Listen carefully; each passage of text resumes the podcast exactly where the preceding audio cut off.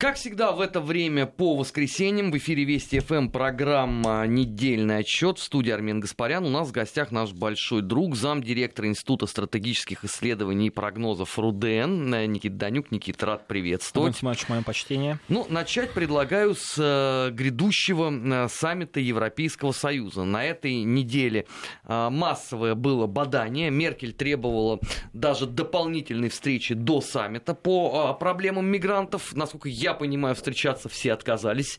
Им и так хорошо и неплохо. Поэтому, видимо, в следующий четверг, да, они собираются? Они собираются 28-29 числа, но на самом деле вот эта предварительная да, рабочая встреча, она в воскресенье должна состояться. То есть вот сегодня как раз, э, потому что э, тема настолько важная, тема настолько сложная, на самом деле система образующая, потому что в зависимости от того, получится ли договориться 28-29 числа, зависит будущее не только отдельных европейских государств, но можно смело говорить перспективы всего Европейского Союза, потому что тот системный кризис, в котором находится европейское сообщество, Ядром этого кризиса, безусловно, является миграционный вопрос. А, ну, первый момент. Здесь дело в том, что наложилось очень несколько тенденций друг на друга. А, первый заключается в том, что а, в Италии, как мы знаем, было сформировано правительство, и та коалиция, которая пришла к власти, выступает очень жестко по вопросам как раз миграции. Например, Матео Сальвини, представитель коалиции Лига, да, Лига Севера, его называют правым политиком, консервативным политиком, который занимает пост главы итальянского МВД, условно, да, министра внутренних дел, сказал о том, что они будут разворачивать все суда, которые прибывают из Африки. И это, естественно, Причем у Италии есть полное право, есть на это мандат. И, естественно, против этого выступают и Брюссель, и Берлин, который, как мы знаем, является главным виновником того миграционного кризиса, в котором оказалась Европа. Напомню, в 2015 году как раз из-за того, что Ангела Меркель условно открыла свои объятия для всех мигрантов из стран Северного, а, Северной Африки и Ближнего Востока, хлынуло в Европу там порядка полутора миллиона человек. Да, сейчас поток, безусловно, схлынул. Говорить о том, что а, Европа сталкивается с такими же волнами миграционными, как в 2015 году, не приходится.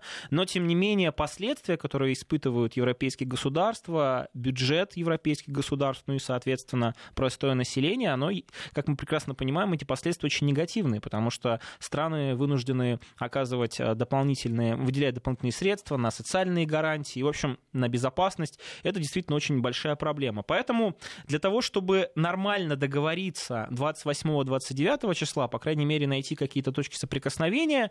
А, Жан-Клод Юнкер, а, а, глава Европейской комиссии, выступил своего рода инициатором вот этой встречи предварительной рабочей, на которой скажем так, он попытается все-таки сделать так, чтобы основные заинтересованные страны европейские сели за стол переговоров и, по крайней мере, наметили какие-то точки соприкосновения. Вот а для... они есть вообще в этой теме у них? Ну, Потому смотрите. что если следует заявление о том, что давайте обкладывать санкциями всех тех, кто не собирается любить трепетно и холить э, мигрантов, то, мне кажется, разговор очень быстро зайдет в тупик. Ну, действительно, Европейский Союз и вот Единая Европа как раз по вопросам э, миграции уже далеко не единая, потому что э, очень многие страны не согласны с существующим положением дела, а именно квотированием, то есть тем, что беженцы, которые приезжают в разные страны, могут быть э, внутри Европейского Союза перераспределены между странами. А, самыми главными противниками подобной политики является Вышегородская четверка, куда входит Польша, Чехия, Словакия, Венгрия. Эти страны вообще на эту рабочую встречу не приезжают, заранее анонсируя свою жесткую, собственно, позицию по вопросу мигрантов. Мне кажется, их там даже и не ждут. Ну да, но все-таки пусть и второго эшелона, скажем так, страны Европейского Союза, но тем не менее важны. как принимает решение решения в Европе. Да, изначально на этой встрече должны быть Франция, Германия, Италия, Испания, Греция, Болгария, Австрия и Мальта. Дело в том, что сейчас в Европейском Союзе действует так называемое Дублинское соглашение от 1990 года, если не ошибаюсь, согласно которому ответственность за потенциального ну, да, беженца, который, собственно, находится на территории Европейского Союза, должна нести та страна, в которую он первый прибыл, и, собственно, которая его зарегистрировала. А, всем известно, что основные страны, через которые идет вот этот а, поток беженцев в Европейский Союз, это Греция и Италия.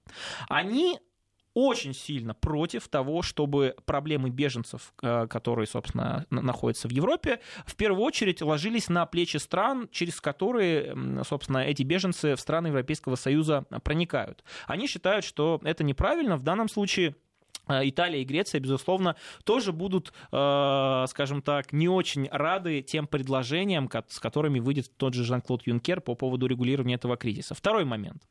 Э, еще одна потоплека важная. Дело в том, что сейчас коалиция правящая в Германии, а, такое, я даже сказал, не правящая коалиция, а ядро этой коалиции, потому что коалиция в широком смысле это Ангела Меркель и ее ХДС вместе с ХСС, а также э, социал-демократами. Где тоже не все, мягко вот. говоря, А ядро, да, ХДС и ХСС сейчас испытывает настоящий политический кризис, потому что Хорст Зейдорф, который тоже, кстати, является главой э, немецкой МВД, э, поставил Ангеле Меркель ультиматум, заявив о том, что если через две недели не будет э, подготовлен какой-то э, план, дорожная карта по выходу вот, вот из этого миграционного кризиса, то он имеет полное право закрывать границы и вообще депортировать нелегалов в страны их пребывания. Ангела... А если снять спросить, а Германия тогда сама на себя будет санкции за неисполнение европейской миграционной политики накладывать? Вот именно. И получается такой очень большой и сложный клубок противоречий. Тут еще хотел бы отметить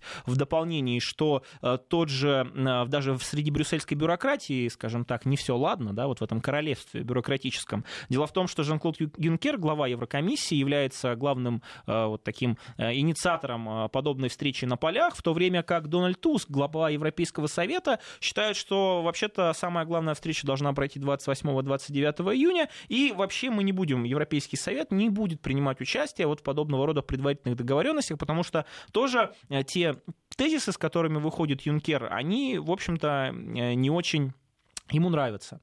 Что может, так Хорошо, сказать, теоретически... А, а, а которые, какие тезисы ему нравятся? То есть вернуть все на положение 2012 года? Ну, смотрите, здесь существует несколько вариантов. Первый вариант заключается в том, что Европейская комиссия предлагает оказывать большую финансовую материальную помощь э, странам Северной Африки, ну, собственно, Ближнего Востока, Алжир, Египет, Ливия, Тунис, Нигер, Марокко, э, в обмен на то, чтобы они сдерживали этот поток в Европейский Союз. Естественно, многие страны, которые имеют дефицитный бюджет в Европейском Союзе и сами бы не отказались от интересных траншей и квот от Брюсселя, выступают против этого. Это Только не момент. принимая при этом мигрантов. Да, они хотят денег, но не хотят мигрантов. Естественно, естественно. Второй момент. Э, собираются вроде бы как создать специальные лагеря для беженцев, причем не на территории Европейского Союза. Видимо, это будут как раз те страны, э, из которых этот потенциальный поток э, миграционный, э, собственно, и идет, для того, чтобы вот люди, которые хотят посетить, стать, скажем так, официально получить статус беженца и в итоге пробраться в Европейский Союз,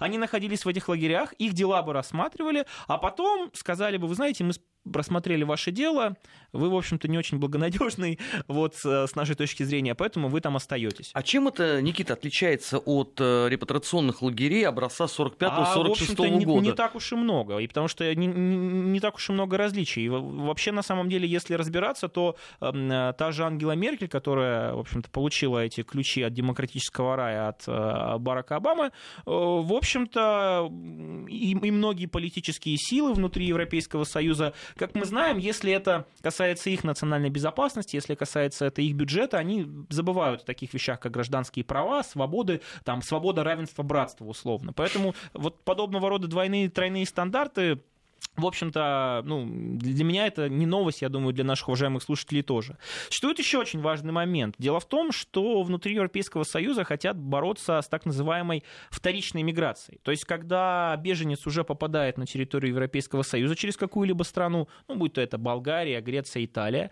но прекрасно понимая, что социально-экономический уровень, а также социальные гарантии выше в той же Германии, которая является самым главным лакомым таким объектом приезда потенциальных мигрантов, да, беженцев, они э, начинают также с помощью различных э, способов э, искать лучшие доли и перебираются из этих стран уже в Германию. Вот страны-локомотивы Европейского Союза, такие как Франция и Германия, выступают за ужесточение в этой сфере, потому что хотят переложить в том числе вот это бремя нагрузки беженцев на те страны, которые, как я уже сказал, оказались первыми на пути вот этого миграционного потока. А это, естественно, страны, которые, как мы знаем, испытывают очень большие трудности, потому что та же Греция и та же Италия и обладают самым большим государственным долгом, там банковский сектор в Италии трещит по швам, а учитывая то, что нынешняя правящая коалиция э, из Э, популистов и таких э, правых консерваторов, в общем-то, являются евроскептиками, там даже появляются голоса, не выйти ли нам из зоны евро, а давайте вообще нам э, Европейский Центробанк спишет 250 миллионов евро, мы ни за что отдавать никакие долги не будем. В общем-то, вот этот клубок противоречий, как мы видим, он очень и очень сложный, поэтому если все-таки 28-29 числа не будет согласован хотя бы в таком зачаточном состоянии какой-то общий план, какие-то там все-таки точки соприкосновения, то что я планирую, точнее, что я прогнозирую? Скорее всего, а, каждая страна будет пытаться решить миграционный вопрос в, в скажем так, э, своими силами, в рамках тех компетенций, которые у них есть. И, если честно, чихать они будут, хотя, будут э, на Брюссель, чихать они будут на Берлин, на Париж, а это, как мы знаем, может привести к э, центробежным силам, и в итоге Европейский Союз как раз из-за этого миграционного вопроса через несколько лет, а учитывая, что есть еще тенденции в, на политическом ландшафте, когда приходят к власти те политические силы, которые еще недавно были на периферии, а это в основном евроскептики, скептики, да, такие правые, популисты, как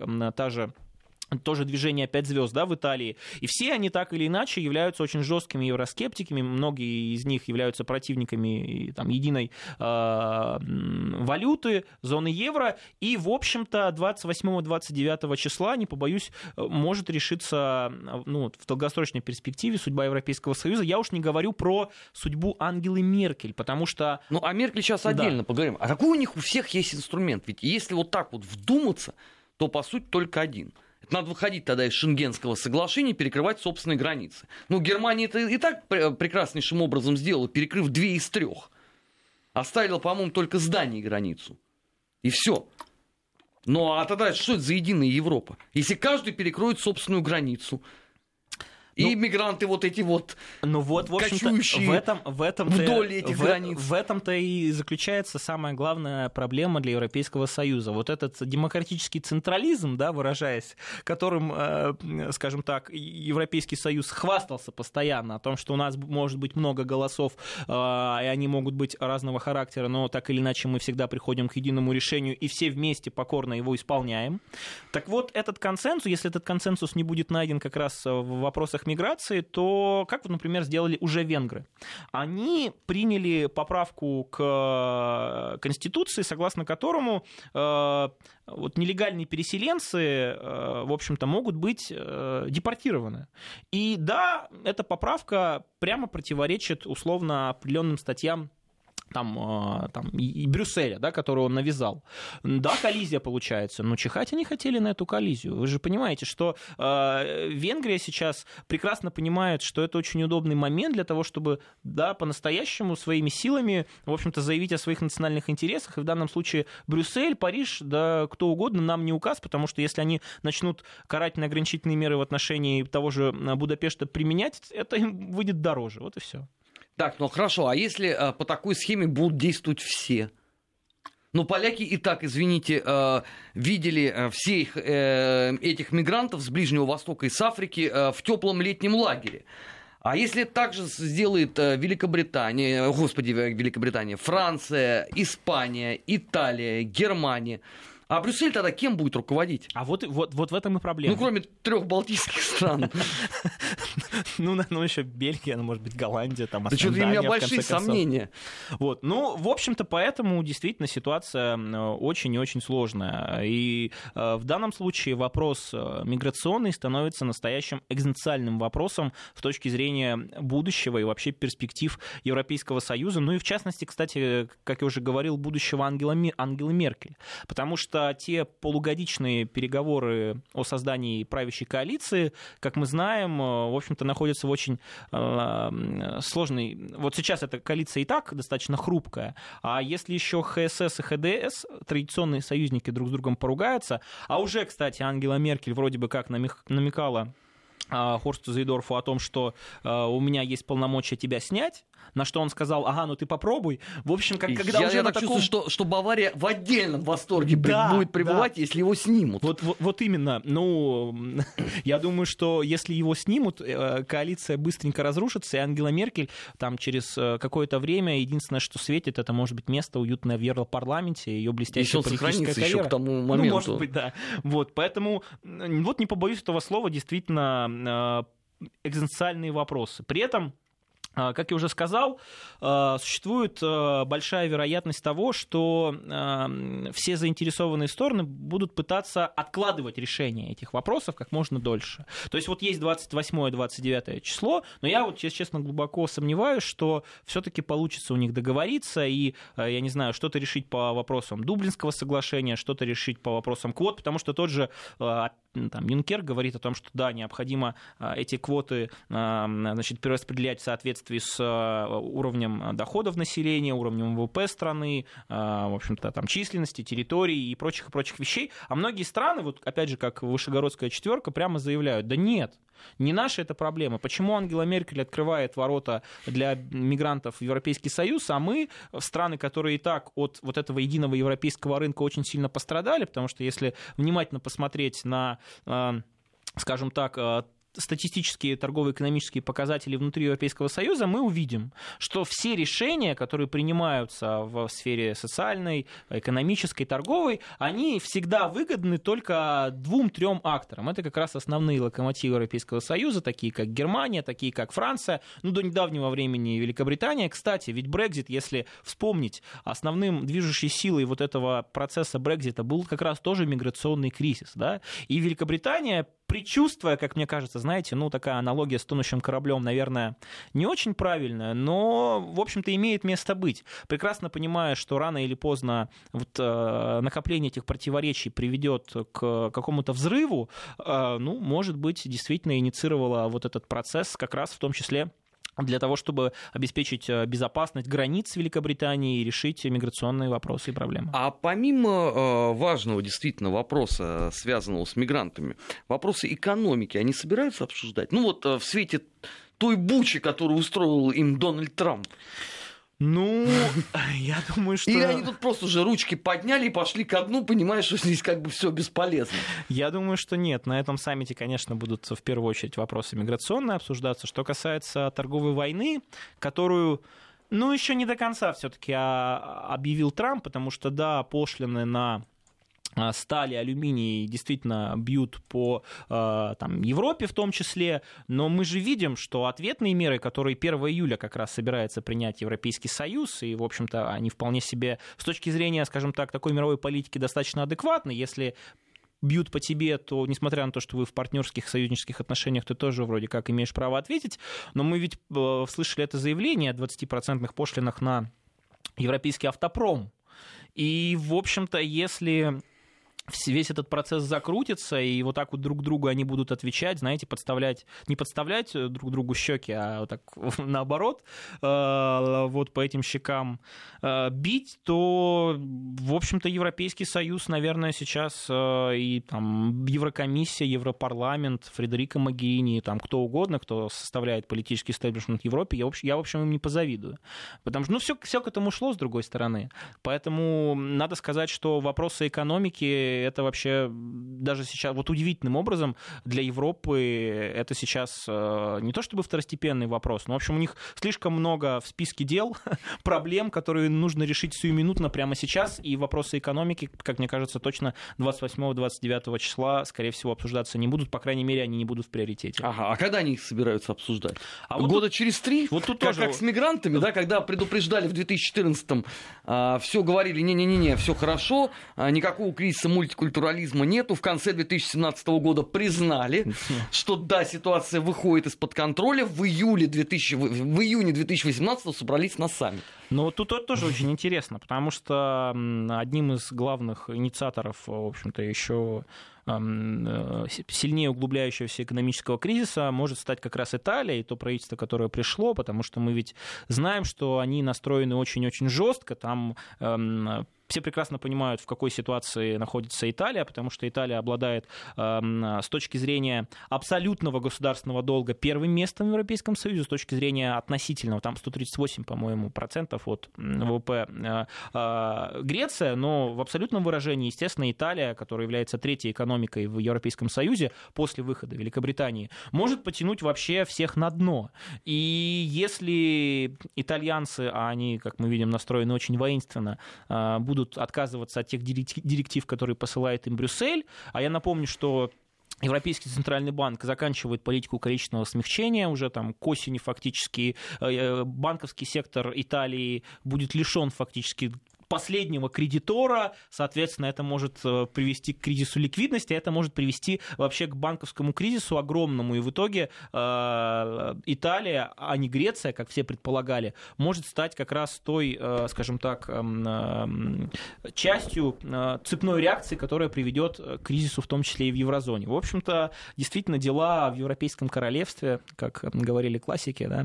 То есть пока все хорошие. ждали, когда шарахнется Греция с Португалией, а их, как известно, так и называют, э, братья европейские лодыри, зло пришло несколько с другой стороны. Ну, как сказать зло? Пришли политические силы, которые получили мандат от народа. Итальянцы, как мы знаем, э, люди очень темпераментные, но при этом искушенные в политических делах. У них постоянно происходят какие-то перевыборы, постоянно происходят какие-то коалиции, там, разрыв коалиции и так далее. Проголосовали за то, что э, они, в общем-то, не очень себя Э, комфортно чувствуют э, при нынешней социально-экономической политике Брюсселя. Они не очень-то хотят платить за э, те, скажем так, кредиты, которые там, получало итальянское правительство. И в итоге я не исключаю, что Италия действительно может стать той страной, из-за которой, в общем-то, миграционный кризис, который и так, в принципе, на спад пошел, да,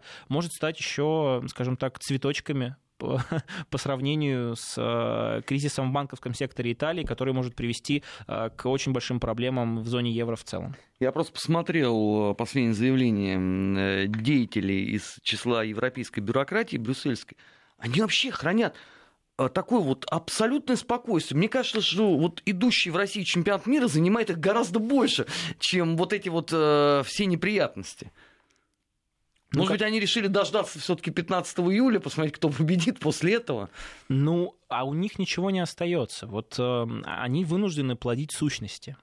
Потому что если не будет э, встреч ради встреч, каких-то созывов, рано или поздно придется либо расписаться в своей беспомощности, либо пойти на те меры, которые не, не то что будут крайне непопулярными, которые лишат вот, эти, вот эту самую брюссельскую бюрократию всех их привилегий, всех их э, полномочий, э, вокруг которых они так, э, скажем так, бегают и трясутся. И в этом плане, вот, как мне кажется, э, для них сам процесс движения, обсуждения является жизненно важным. Как только они э, встанут или там сядут, я не знаю, и поймут, ребята, у нас все плохо, вот этот карточный домик, он просто рассыпется. Э, программа «Недельный отчет» э, в эфире Вести ФМ. Э, сегодня у нас в гостях заместитель директора Института стратегических исследований и прогнозов РУДН Никита Данюк. Беседовали мы о грядущем саммите ЕС. Сейчас уходим на новости, после этого продолжим. Оставайтесь с нами. Недельный отчет. Подводим итоги. Анализируем главные события. 16 часов 33 минуты в российской столице. Это программа «Недельный отчет» э, в студии Армен Гаспарян. У нас в гостях замдиректора Института стратегических исследований и прогнозов РУДН Никита Данюк. Параллельно нам э, сборная Англии продолжает э, истязать Панаму. Теперь уже Побила наш рекорд все-таки. Да. Да, да, Но у нас еще тоже матч впереди. Вот. Никит, хотел поговорить о Дональде нашем Трампе, пока он спит, пока он еще ничего не, не успел сегодня написать в Твиттере, потому что он, конечно, развил э, потрясающую энергию за последнее время. Скендер, он э, уже какую-то химию свою успел нащупать, а, но у него же грядет насколько я понимаю, встреча с Путиным. А, при этом а, достаточно странный выбор вот человека, которому он поручает организовать э, эти переговоры, потому что, ну, по-моему, более отъявленного русофоба еще там надо поискать. Там, конечно, и так публика вся как на подбор. Да. Но вот этот вот гражданин отмечался особенно э, рвивыми заявлениями. Ну, э, коротко, буквально минуту, значит, разрешите, возвращаясь к предыдущей теме, вот, собственно, слова Матео Сальвини по поводу будущего Европейского Союза. Это, напомню, вице-премьер Италии, как раз глава МВД. Будущее Европейского Союза поставлено на карту и определится в течение ближайшего года. Вот вам и все. Поэтому в данном случае моя риторика, она полностью совпадает с той риторикой, которая есть в европейских столицах. Это ни в коем случае не какое-то злорадство и злопыхательство, это реально положение дел. Европейский Союз действительно испытывает системный кризис. Теперь... Да нет, ну если говорить о злорадстве, то мы можем только утешаться мыслью, что мы им это говорили сильно раньше, чем до них дошло. Но это такое вот очень слабое, на самом деле, утешение. Конечно, правда, они обвиняют э, в том числе и Москву в том, что... Ну, это понятно, да мы же завезли э, конечно, мигрантов. Конечно, вот. Ну, возвращаясь к Дональду Трампу, который, кстати, тоже способствует тому, что, скажем так, вот этот колосс на глиняных ногах под названием Европейский Союз тоже, в общем-то, скоро может упасть на колени. По поводу встречи Путина и Дональда Трампа. А, вот, как мне кажется, это очень интересная тема. Дело в том, что... А, Никит, на одну секундочку я прерву. Панама смогла размочить Панама, счет. Панама. Так что наша разница Нарега, еще Нарега. может нравиться. Ясно. Так вот, возвращаясь к Дональду Трампу и касаясь возможности вообще этой встречи. Вообще, а, говорить о том, что она все-таки точно состоится в июле, пока что не приходится. По крайней мере, с точки зрения официальных сигналов, да, официальных каких-то позиций как со стороны Вашингтона, так и со стороны Москвы, никто, в общем-то, ее не подтверждал. Это говорит... Ни дату, ни, место дату. проведения. Однако, именно это говорит о том, что какая-то работа ведется. И сейчас э, нужно понять, к чему, если все будет успешно, подобная встреча может привести? Ну, первое.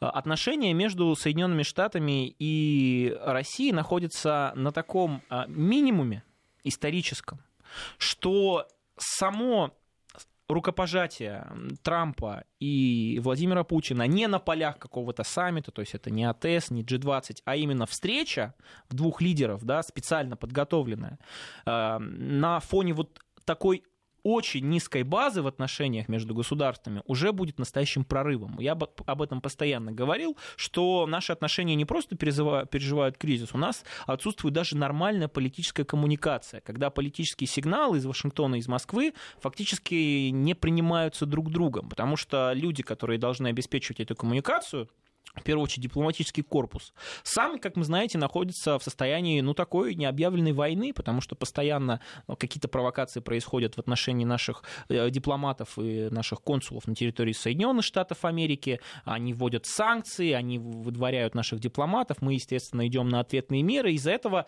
э, сама коммуникация очень сильно страдает. Поэтому в данном случае, э, если получится согласовать сначала на рабочем уровне эту встречу, все прекрасно понимают, что существует несколько форматов форматов э, встреч официальных, скажем так, лидеров. Да? Есть рабочий визит, есть официальный визит, есть государственный визит. Вот в данном случае, насколько я понимаю, скорее всего, получится встретиться на нейтральной территории. То есть, э, Рикьявик это... 2. Ну да, наверное, Вена будет. Вот говорят о том, что именно Австрия это самое вроде как подходящее потому место. Потому что статус нейтральной страны? Статус нейтральной страны, потому что сейчас Австрия будет председательствовать в Европе, потому что э, когда Владимир Путин приезжал...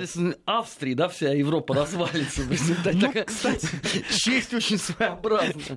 Посмотрим. Но, с другой стороны, та же Австрия, как мы знаем, действительно нейтральна, в блок НАТО не входит, и, в общем-то, ну, такая нормальная страна. Не такая, конечно, как Словения, потому что, в общем-то, в семье Дональда Трампа, мне кажется, из Австрии никого нет. Хотя, может, я ошибаюсь, может, у него есть корни. Ну, нам уже сказали, что он украинец, поэтому причем из Словении. Вот. А, я просто про Меланию Трамп имел в виду. Вот. И это очень хорошо, если все-таки получится договориться. Теперь по поводу ожиданий. Что может э, эта встреча принести? Понятно, что у нас есть огромное количество, как мне кажется, в настоящий момент просто неразрешимых противоречий. Ситуация в Сирии. Вряд ли получится после э, столь долгого отсутствия нормальных контактов рабочих э, договориться по поводу судьбы Сирии и в целом ближневосточного региона, распределения там ролей и позиций. Поэтому ставлю прочерк. Ситуация на Украине. Да, безусловно, она назрела, и то, что Сейчас опять происходят провокации со стороны вооруженных сил Украины. Естественно, Москву это не устраивает. Но, с другой стороны, э, опять же, ждать каких-либо прорывных э, договоренностей не приходится просто потому, что, как я неоднократно говорил, Соединенным Штатам Америки выгоден вот этот тлеющий конфликт на границах с нашим государством, и то, что делает Курт Уокер на посту как раз представителя Соединенных Штатов Америки по этому вопросу, говорит о том, что вряд ли американцы, которые уже прекрасно знают про поводу наших инициатив инициатив о миротворцах, которые, как мы знаем, на каждую нашу здравую инициативу размещения миротворческого контингента на границе соприкосновения опять несут какую-то чушь по поводу того, что необходимо полностью этими миротворцами закрыть границу России и Украины, что автоматически делают нашу страну страной участником конфликта, хотя она участником этого конфликта не является. Она как раз является гарантом Минских соглашений, как э, та же Германия и Франция, которые, как мы видим, тоже, в общем-то, самоустранились абсолютно. В общем, по поводу, скажем так, именно прорывных договоренностей э, по вопросу Украины, да, Юго-Востока Украины и Республика ЛНР, ДНР, э, тоже, как мне кажется, ну, ничего ждать не приходится. Так нет, здесь, здесь не приходится хотя бы в силу того обстоятельства, что мы до сих пор не знаем, а господин Вокер хоть раз доложил Трампу об итогах своей деятельности кипучей за последние, ну, без малого год. Ну, судя по тому, что э, Дональд Трамп э, вообще очень скептически, как мы, с точки зрения, по крайней мере, риторики, относится там к той же украинской власти, э, Украина находится на периферии его интересов. Его вот реально Украина не волнует. И в этом плане я очень сомневаюсь, что Курт Уокер имеет доступ к телу, как это принято называть, и имеет возможность в таком оперативном режиме постоянно докладывать, как там у него продвигаются э, переговоры с тем же Владиславом Юрьевичем Сурковым, например. Поэтому по Украине мне кажется, это моя точка зрения, ждать каких-то прорывных договоренностей, вот если эта встреча состоится, не приходится. По обсудить, газу. обсудить могут. По газу. Тем более. Э, это вообще самое интересное, потому что мы э, вот э, все наблюдаем за тем, как ругаются Дональд Трамп и Европа из-за этих торговых пошлин, а на минуточку, я не знаю, наверное, уважаемые слушатели читали, видели, Дональд Трамп ведь заявлял Ангеле Меркель, Ангела, мы эту торговую войну свернем, если вы все-таки заблокируете реализацию Северного потока-2. А, это о чем говорит? Это говорит о том, что тот же Дональд Трамп, э, естественно, ни в коем случае э, не будет, э, не знаю, как-то снисходительно или положительно относиться к планам расширения энергетического сотрудничества между Европой и Россией, которые, как мы знаем, делают Украину абсолютно бессмысленной с точки зрения как раз вот этих транзитных возможностей, а это, в общем-то, делает Украину фактически несубъектной, потому что ну что от нее останется взять? Ну да, она 40-миллионное население, Меньше да, хороший уже, рынок, 35, да, да, ну хороший рынок, да, граница с Россией, э, но в общем-то ничего больше. Поэтому здесь тоже вряд ли будут какие-то прорывные договоренности. Э, и остается очень важный момент, который, кажется, как мне кажется, может стать как раз отправной точкой в, ну не то чтобы в налаживании или в потеплении отношений, ну, по крайней мере, в создании конструктивной атмосферы. Дело в том, что в скором времени заканчивается а, срок а, действия договора СНВ-3, который был заключен между нашими государствами еще в 2009 году в Праге. А, тогда у нас президент был Дмитрий Медведев, и они с своим американским партнером Бараком Хусейновичем Обамой заключили это соглашение. И СНВ-3 — это очень важный элемент так называемого стратегического баланса, стабильности, да, безопасности.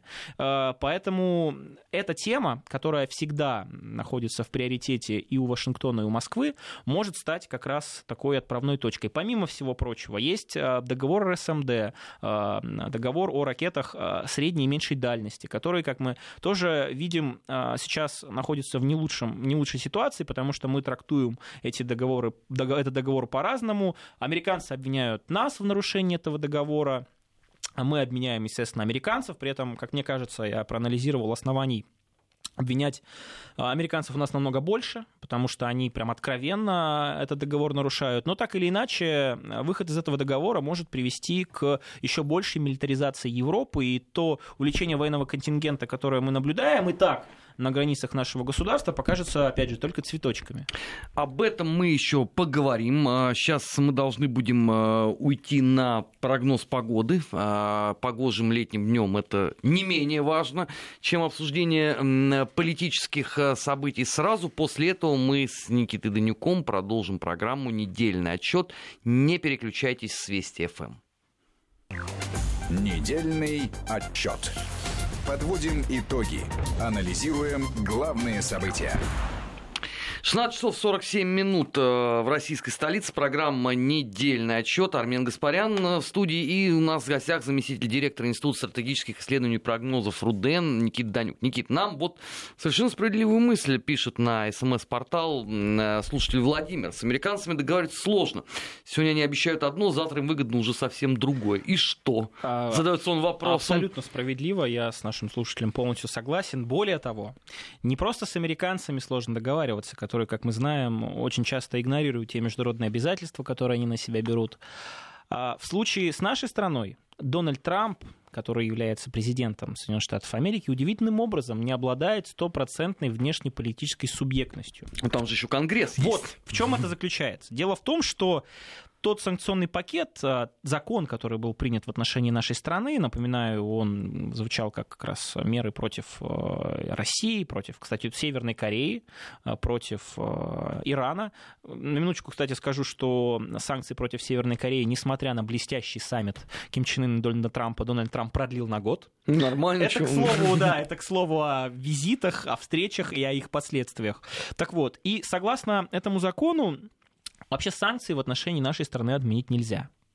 А, во-вторых, Дональд Трамп должен отчитываться фактически за каждый свой шаг перед Конгрессом в отношениях с нашим государством.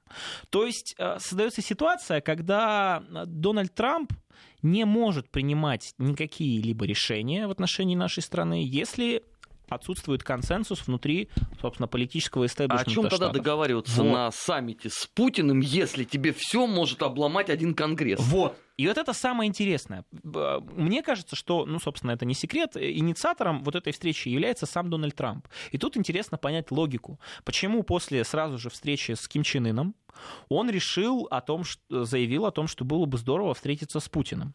Ну, как мы знаем, Дональд Трамп э, это человек действия, но не человек стратегия.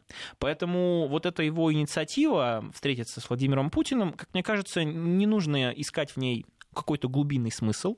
Она направлена на то, чтобы в очередной раз, э, прошу прощения, такое выражение на белоскомину уже, словить хайпа. Вот Дональд Трамп проанализировал... То есть ему мало той истерики, которая происходит э, вот. в западной печати Конечно, по его поводу. он по посмотрел, как, э, в общем-то, отреагировали и средства массовой информации внутри Америки, и там представители политического истеблишмента американского на встречу с Ким Чен Ыном, потому что очень многие, как мы помним, тоже были против этого и настроены. Но он увидел, что плюсы от этой встречи с очень одиозным лидером, а, который еще совсем недавно говорил, а, собственно, Дональд Трамп говорил, да, с высокой трибуны Организации Объединенных Наций, что он а, там гнев и ярость на эту страну обрушит, и этот Little Rocket Man, он вообще, ему не поздоровится, Сейчас он является блестящим переговорщиком там, и так далее, сильным лидером. И он понял, что э, политические очки набрать удалось. У него сейчас, если я не ошибаюсь, рейтинг 45 в общем-то, для Дональда Трампа это показатели на втором э, году президентства достаточно хорошие. Особенно если там проанализировать действительно его достижения успехи с точки зрения экономики. Ну так вот, и Дональд Трамп понимает, ну кто еще может быть э, настолько более одиозным, более противоречивым, более страшным для Запада, чем Владимир Путин, с которым я смогу встретиться, пожать ему руку, похлопать по плечу. Конечно, вряд ли он там перхать будет, как у, как у Макрона стряхивать с э, плеча нашего президента, потому что наш президент, в отличие от Дональда Трампа, знает боевое искусство. Если увидит какое-то неверное движение, я думаю, отреагирует. Но если без шуток, Дональд Трамп прекрасно понимает, что можно набрать на этом политические очки. Вот смотрите. Но он нас... может их растерять ну, с гораздо большей вероятностью. А вот здесь уже все зависит, опять же, от того, насколько встреча будет субстантивна. Если... Выборы в Конгресс в ноябре ведь? Э, да, промежуточные выборы в Конгресс в ноябре, и Дональд Трамп, естественно, хочет, чтобы республиканцы, которые обладают большинством и в Палате представителей, и в Сенате, сохранили это большинство. Однако, он хочет, чтобы произошла ротация. Дело в том, что республиканцы, которые сейчас в Конгрессе находятся, очень многие не являются не то чтобы поклонниками Трампа, а, напрямую являются его противниками недоброжелательными. И вот Дональд Трамп хочет, чтобы и у республиканцев все получилось, но и одновременно эти республиканцы стали более лояльными. Поэтому в данном случае встреча Трампа она действительно, с одной стороны, может привести к такому всплеску э, его, опять же, популярности. Смотрите, я встретился с Ким Чен Ыном, смотрите, я встретился с Владом, да, с Владимиром Путиным, э, самым человеком, которого демонизируют больше всего на Западе. Да. Если почитать, опять же, прессу, я вот посмотрел там Washington Post перед э, National Interest, э, деструктивные действия Кремля, коварный план Путина в каждом второй статье и заголовке.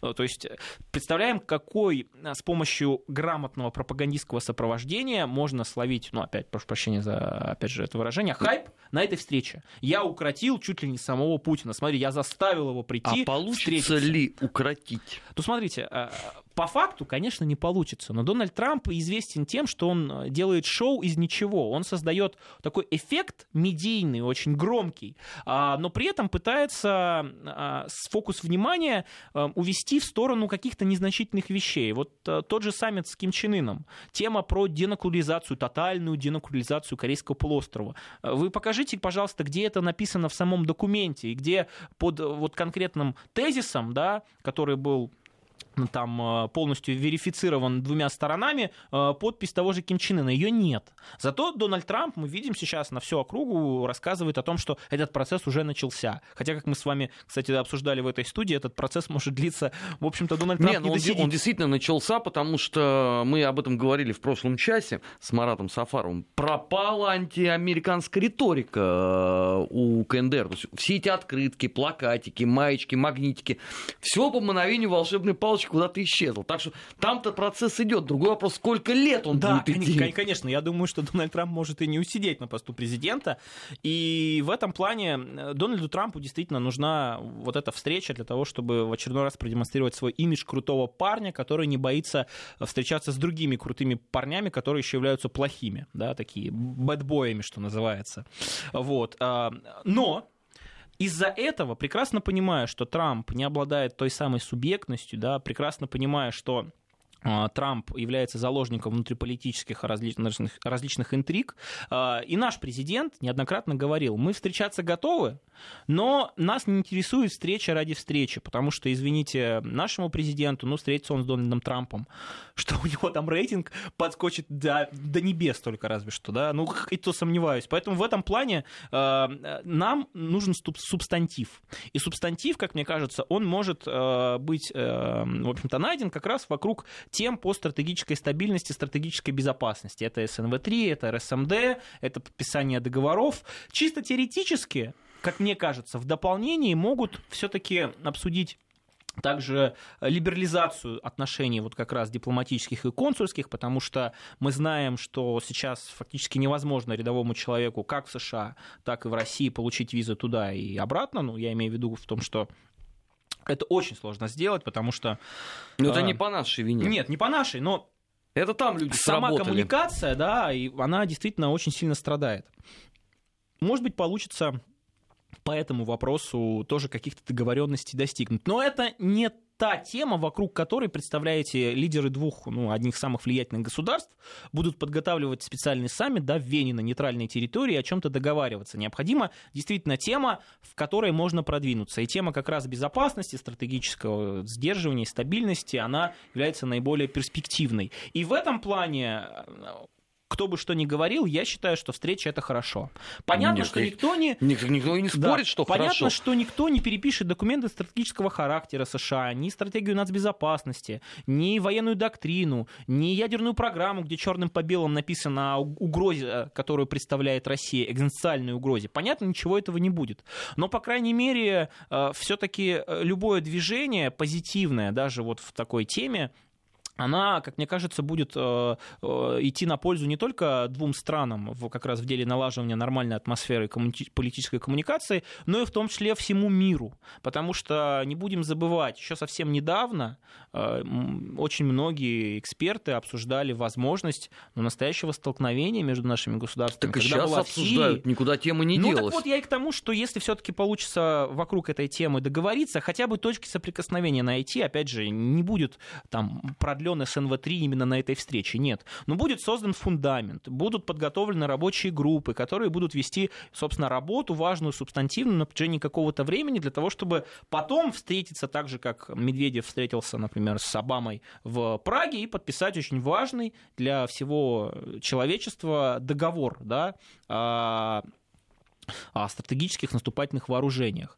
Э, и, как мне кажется, это будет соответствовать интересам как и Кремля, так и Белого дома, который находится в Вашингтоне. Мне страшно, у нас остается чуть больше минуты. Мне страшно представить себе, что напишет американская печать в момент объявления о достигнутой договоренности по проведению вот этого саммита Трампа с Путиным. Вот, вот просто страшно. Да, не, не забываем, что комиссия Мюллера до сих пор, кстати, свою работу продолжает. Это как раз комиссия, которая э, Томаса Мюллера, который пытается выявить связь Дональда Трампа и Кремля. Вот, в общем-то, Дональд Трамп идет на определенные риски, и я не исключаю, что э, очень многие вещи он тоже поставил на кон из-за этой встречи. Ну, то есть он начал руководствоваться древним правилом «кто не рискует, тот не побеждает», девиз э, а британского спецназа, Политическая кстати. жизнь Дональда Трампа, это, в общем-то, и есть вот это выражение, его девиз. Потому что если бы он не рисковал, если бы он не был таким антисистемным и не похожим, если бы он не ставил, а, он, собственно, и президентом бы не стал. Как бы он только не взорвался в этой игре. Это случается с э, подобного рода политиками. Никит, спасибо огромное. Спасибо. Напоминаю, что сегодня в гостях у программы «Недельный отчет» был замдиректор Института стратегических исследований и прогнозов РУДН Никита Данюк. Наш информационный эфир продолжит выпуск новостей. Сразу после этого программа «Наш 20 век» с Дмитрием Куликовым и Ги Саралидзе. Не переключайтесь, у нас интересно.